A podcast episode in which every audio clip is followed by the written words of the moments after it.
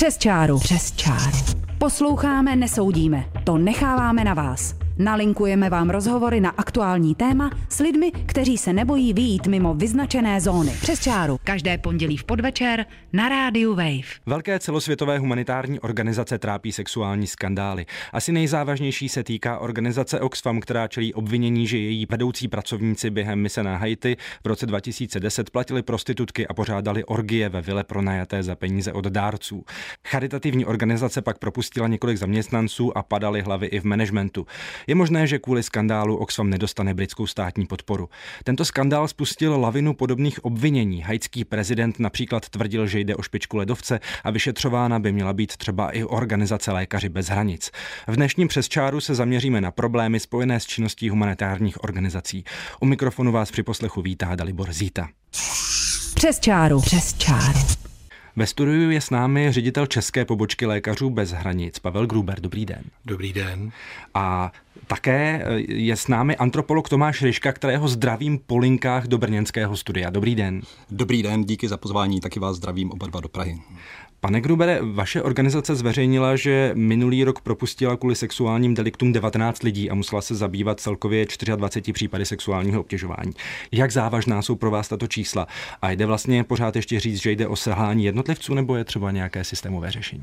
Tak ta čísla pro nás přirozeně jsou závažná, jinak bychom ty věci neřešili. Pro nás je velmi důležité, abychom v Lékařích bez hranic vytvořili bezpečné prostředí, kde k podobným věcem nedochází.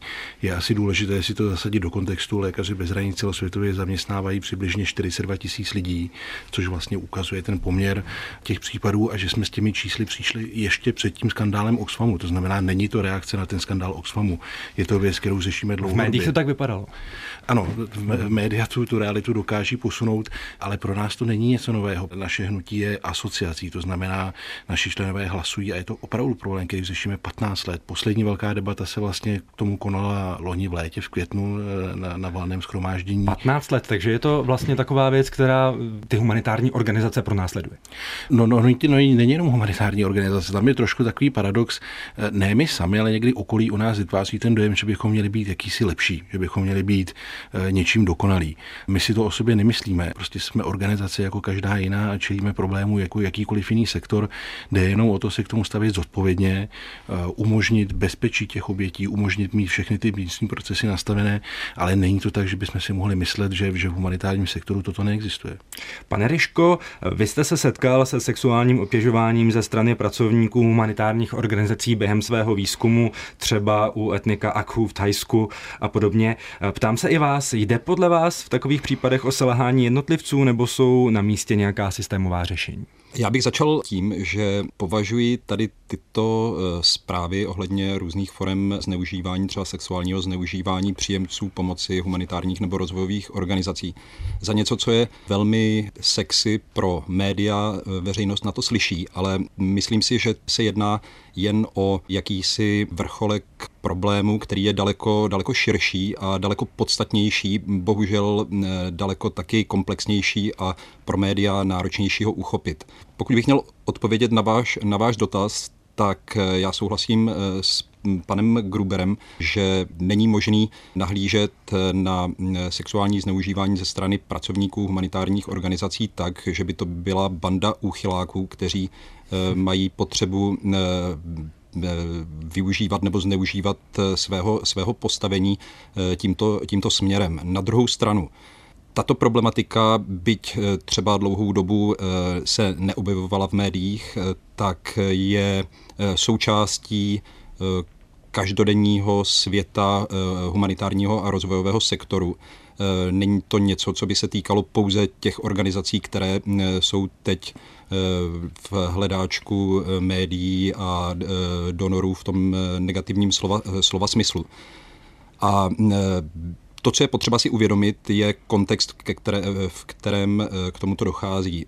Bývá to velmi často v situacích, kdy tyto organizace působí v lokalitách, kde nabízí jakousi naději místním lidem, nabízí velmi často taky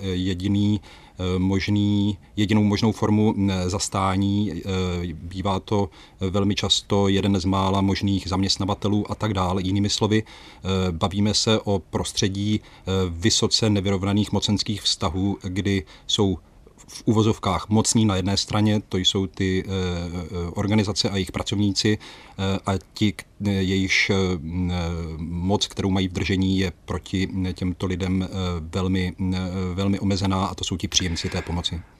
Pane Grubere, když to teď posloucháte, máte taky takový pocit, že vlastně humanitární organizace vytváří jakýsi nerovný vztah, který vlastně svědčí tomu, že ti příjemci pomoci se stávají jaksi závislí na těch organizacích, jsou třeba jejich pracovníkům potom i nějakým způsobem vydáni? Tak to měla by to být naše zásadní etika. My se ještě to posuneme tou etikou lékařskou, že by to tak být nemělo a že bychom s tím měli aktivně bojovat. To, co pan Ryška pojmenoval, je pravda. Ty situace jsou v podstatě, ty společnosti jsou v extrémním nárazu, ať už mluvíme o ozbrojeném konfliktu nebo o přírodní katastrofě.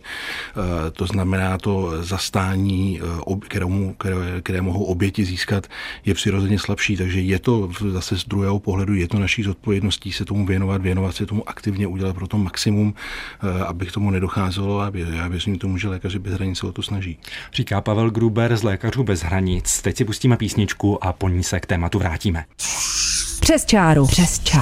Posloucháte rádio Wave a pořad Přes čáru, ve kterém se dnes zaměřujeme na kontroverzní aspekty humanitární pomoci.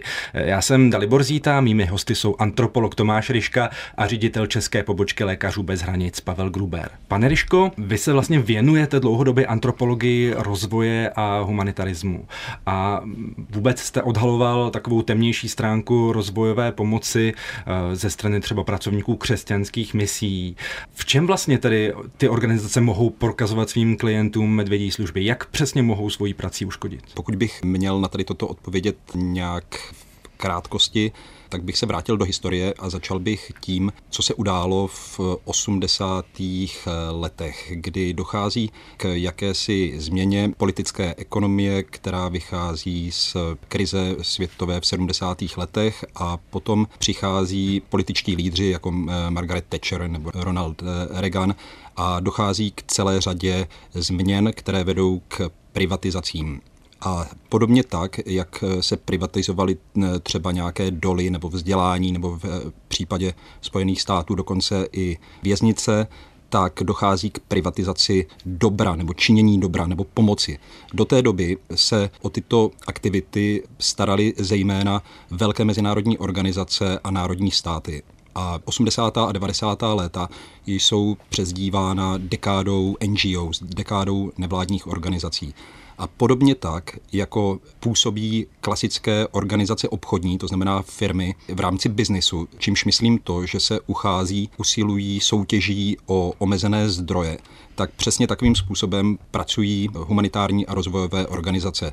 Oni také mezi sebou soutěží o omezené zdroje. Abych vás přerušil, bylo by ale lépe, kdyby ty humanitární organizace, které na těch místech pomáhají, jako třeba, aby jsme se bavili tady konkrétně třeba o Lékařích bez hranic, kteří pomáhají lidem na těch místech, které jsou třeba postižena různými katastrofami, ať už živelnými nebo válkou, tak kdyby tam nepůsobili, nepřineslo by to jenom více utrpení? Tady toto je velmi složitá otázka a můžeme se o ní bavit dlouhé hodiny. Pokud se podíváme na to, jaké situace přinášely společnosti větší rovnost, protože představa jakési rovnostářské společnosti by byla nesprávná, tak to byly vždy velmi tragické momenty. Byly to momenty jako války nebo nemoci, které vyhladily spousty lidí a tak dál. A z tohohle hlediska bychom mohli přemýšlet o tom, že humanitární katastrofy mohou těm přeživším přinést vyšší kvalitu života. Je to naprosto extrémní pozice. Vedle toho, kdo z nás by byl schopný nebo ochotný něco takového podepsat. A tady k tomuto je potřeba pochopit něco, čemu třeba Didier Fassin, což je bývalý pracovník vedení Lékařů bez hranic a antropolog, tak nazývá humanitárním diskurzem. Myslí tím právě ty změny, ke kterým došlo od těch 80. let a kdy se stala představa toho, že bychom měli pomáhat a mít soucit s těmi druhými v té úrovni, v které to funguje dnes, tak se stala velmi novou a my jsme ji přijali, aniž bychom ji problematizovali. Nicméně pokud bychom se zamysleli nad tím, jestli by třeba nějaká viktoriánská rodina z Anglie byla ochotná v historii adoptovat děti někde v Africe, aniž by je kdy viděla, nebo že by jezdili mladí studenti za svoje vlastní prostředky pracovat do nějakých kolonií, je naprosto naivní a přitom je to běžnou součástí dnešního humanitárního sektoru. Tím chci říct, že pro jakési konstruktivní přemýšlení o humanitarismu a rozvoji musíme vystoupit z tady tohoto humanitárního diskurzu. Pane Grubere, já bych se vrátil ještě k té otázce, kterou jsem vlastně předtím pokládal. Když by Lékaři bez hranic přestali působit, co by se stalo podle vás? Když to řeknu velmi jednoduše, tak my ročně ošetříme zhruba téměř 10 milionů pacientů, takže těchto 10 milionů pacientů by bylo bez pomoci. Já myslím, že pan Ryška na to jde velmi akademicky, bylo tam mnoho věcí, na které by se dalo reagovat. Já myslím, že dejme tomu ta debata ohledně té rozvojové pomoci, té dlouhodobé pomoci, tam těch otázek samozřejmě celá řada. Já osobně jsem přesvědčen, že, jak někdy říkám, my jsme v trošku luxusnější pozici, protože si skutečně nedokážu představit na základě jakých argumentů zpochybňovat záchranu lidského života. Ta naše činnost je skutečně postavená na té lékařské etice. Byla tak postavená od samého začátku, od toho roku 1971, čili ještě před těmi 80. a 90. lety. A ta naše charta je velmi jednoduchá, takže já tam tyhle dilemata úplně necítím. Pane Ryško, jednoduše, nevnímáte to, že vlastně tím, co říkáte, tak slovy tady pana Grubera zpochybňujete záchranu lidského života? To v žádném případě, ale mohli bychom se zamyslet nad tím, zdali opravdu je hodnota lidského života stejná jak pro humanitární pracovníky, tak pro příjemce jejich pomoci. A pokud se podíváme na situace, kde jsou humanitární pracovníci v terénu, v zahraničí a dojde tam k nějakým armádním konfliktům, tak najednou vlastně je potlačena ta víra nebo představa té rovnosti hodnoty lidského života a mezi základní pravidla humanitárních organizací patří bezpečí humanitárních pracovníků. To znamená, první je zabezpečení humanitárních pracovníků a až následně se řeší místní lidé. Tady toto ukazuje, že hodnota humanitárních pracovníků bývá v těch konfliktních situacích vyšší než těch příjemců. Pane Grubere, jak je to u Lékařů bez hranic? Je možné s něčím takovým se setkat, že když dojde ke krizi, tak se napřed zachraňují vaši pracovníci a potom lidé na místě? Já obecně teda mám trošku problém s tím debatovat jako o záchraně lidského života, jestli ano nebo ne, a o těch smyslech. Dostáváme se tady k velmi technickým aspektům, které my řešíme. Jedna z pravd je, a my ji velmi často kritizujeme a snažíme se jí proti tomu proudu, že třeba když se bezpečnostní situace někde zhorší, tak třeba OSN nebo řada organizací udělá dvě věci. Jedna z nich je takzvaná bunkerizace, to znamená, oni se stáhnou na tu svou základnu, případně evakuují ten svůj personál. A vlastně dělají to ve chvíli, kdy ta potřeba té pomoci je vůbec největší. A to je věc, na kterou my se snažíme upozorňovat a jít proti tomu proudu. Na druhou stranu to, že chráníme životy našich pracovníků, pro nás musí být priorita. Pokud ta pomoc a ta organizace má být dlouhodobě udržitelná. Tam je vlastně, já když se vrátím zpátky k té naší chartě, tak ta charta zmiňuje různé hodnoty, které by člověk pokládal za automatické. To znamená, že ta pomoc nerozlišuje z hlediska náboženství, pohlaví, příslušnosti a tak dále, že se řídíme tou lékařskou etikou. A poslední bod té charty je, že kdokoliv z Lékaři bez hranic vyjíždí dobrovolně a je si vědom všech rizik, která postupuje. Říká Pavel Gruber z Lékařů bez hranic. Pusťme si ještě písničku a potom se znovu vrátíme k tématu humanitárních organizací a problémů spojených s humanitární pomocí. Přes čáru. Přes čáru. Přímočaré otázky, žádné křivé výpovědi. Magazín Přes čáru na rádiu Wave. Posloucháte pořad Přes čáru na rádiu Wave, já jsem Dalibor Zíta a bavíme se o humanitární pomoci a o tom, jaké problémy může přinést, protože například humanitární organizace čelí sexuálním skandálům, třeba organizace Oxfam čelila obvinění, že její pracovníci během mise na Haiti platili prostitutky, pořádali orgie a potom je navíc ještě platili právě z té humanitární pomoci. Ralf Juri Ševry, starosta haitského města města Port-au-Prince řekl, že skandál vlastně nikoho nepřekvapil, že vlastně po masivním zemětřesení v roce 2010 působilo v zemi asi 10 000 různých humanitárních organizací a díky dlouhodobé přítomnosti v zemi se vlastně vytvořily složité vztahy, které takovým excesům nahrávají. Podle některých názorů by situaci pomohlo, pokud by organizace zaměstnávaly víc místních pracovníků. Jaký je na to váš názor a jaká je vlastně v tomto ohledu zkušenost lékařů bez hranic, pane Grubere?